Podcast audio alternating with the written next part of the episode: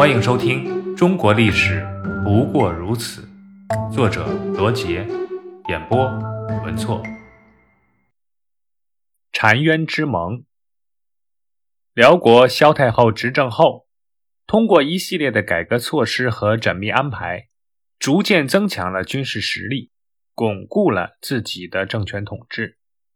尤其是击败了北宋的雍西北伐后。萧太后开始主动向宋朝发动攻击。公元一零零四年八月，萧太后与辽圣宗以收复失地为名，率领二十万大军南下，直趋黄河沿岸的澶州（今河南濮阳），直接威胁北宋的都城开封。消息传到大宋京城，朝野震动。此时，宋太宗赵光义已经驾崩，他的儿子赵恒继位。为宋真宗，真宗不是太宗的长子，母后也不是皇后。赵恒原本没有资格继承皇位，只是因为他的大哥赵元佐发疯，二哥赵元熙暴死，这才轮到了他。面对辽国来势汹汹的进攻，真宗召集群臣商议对策。群臣的意见分为两派，一派主战，当然，另一派就是主和。大臣王钦若、陈尧叟等人主张迁都金陵或者成都避难，而名相寇准则主张真宗亲自北上征战。他说：“只要皇帝亲征，人心振奋，文武大臣协作团结一致，辽军自可退去。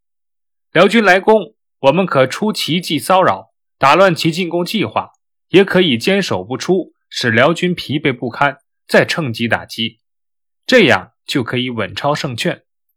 如果退至江南或是四川，则人心动摇，辽军乘胜深入，大宋江山还能保得住吗？寇准的意见得到了宰相毕世安和武将高琼等人的支持，他们也坚决反对南迁。真宗原本的意图是南迁，逃避战争，谁曾想南迁计划被寇准等人压了下来，他心里是很不情愿的。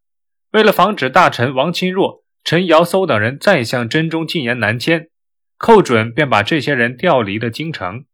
主和派失去了核心人物，真宗只得北上亲征。但是懦弱的他却迟迟不肯动身。前线战士的急报一封接着一封的发到朝廷，寇准先是扣了下来，等积累多了，才一同呈送给真宗看。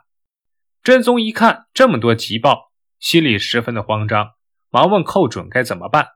寇准反问：“陛下是要尽快解决，还是想慢慢来？”真宗当然想尽快解决。寇准趁机说：“只要陛下五日之内御驾亲征，问题就能解决。”就这样，真宗只好亲自出征，安排雍王赵元奋留守京城。十一月二十二日，真宗抵达围城。此时，辽军日益迫近的消息如雪片般从前方飞来。宋军更是听说辽国萧太后不顾年过半百，戎装上阵，亲自擂鼓助威，辽军士气极旺。宋大军刚动，便开始军心动摇。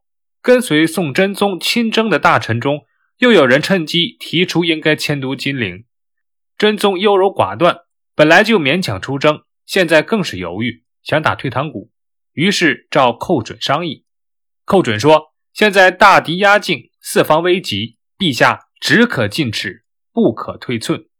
进则士气倍增，退则万众瓦解。到时辽军必然乘胜来攻，恐怕到不了金陵，陛下就成了辽军的俘虏。”握有兵权的殿前都指挥使高琼也支持寇准的意见。宋真宗不得已，只好不再提撤退之事。继续北行。此时，辽军继续南下，主力先于真宗抵达澶州城下。北宋大军行动迟缓，直到十一月二十五日才到澶州南城。澶州以黄河为界，分南北两城。真宗遥遥望见黄河对岸烟尘滚滚，心中胆怯，不敢过河，只愿意留在南城，而不去北城。寇准力请宋真宗过河，他说。陛下不过河，则人心易危，敌气未设，非所以取威决胜也。寇准所提出的取威决胜相当有道理，宋真宗却很不情愿。这时，武将高琼也来劝说真宗立即动身渡河。真宗进退两难，干脆不表态。高琼当机立断，命令士兵把宋真宗的车驾转向北城进行。到了黄河渡河口浮桥处，真宗又停了下来。高琼用铁锤击打驾驭车的辇夫的背，迫使真宗。渡过了黄河，真宗勉强到了北城。当大宋皇帝的黄龙旗在澶州北城楼上一出现时，城下宋军与百姓立即齐呼万岁，欢声雷动，声闻数十里。宋军因而气势倍增。当时辽军围攻澶州，辽国萧太后亲自上阵擂鼓助威，辽军无不激动振奋，奋发向前。宋军看见辽军的声势，不战而寒。可以说，宋真宗亲临北城，从根本上扭转了宋军的士气。真宗到澶州北城象征性的巡视后，仍坚持回到南城行宫，但宰相寇准就此留在了北城，负责指挥作战。宋真宗回到南城后，尽管有黄河天险，但他还是不放心，数次派人前往北城探视寇准的举动。而寇准竟然与知之告杨毅在北城城楼上喝酒下棋，泰然自若，十分的镇定。宋真宗总算是放了心，不再恐慌。就在真宗离开澶州后不久，宋辽开战。当时北宋有一种武器叫床子弩，用两三张特制的大弓射箭，能射出三里多地。宋将张环用威力惊人的床子弩。射杀了辽军先锋萧踏懒，这个萧踏懒就是当年擒获名将杨业的那个人，这极大的动摇了辽军的军心。此时辽军孤军深入中原腹地已久，供给线长，粮草因而不济。萧太后唯恐腹背受敌，秘密派人前往宋军议和。宋真宗本就没有抗敌的决心。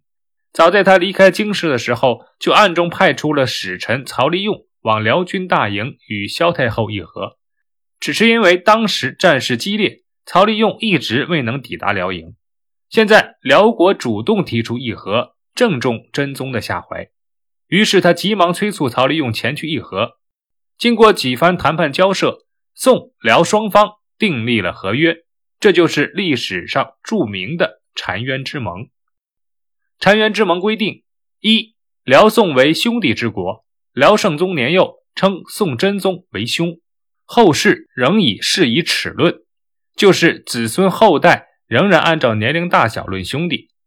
二、以白沟河为国界，双方撤兵，辽归还宋遂城及营、莫二州。此后，凡有越界盗贼逃犯，彼此不得停匿。两朝沿边城池，一切如常。不得创筑城隍。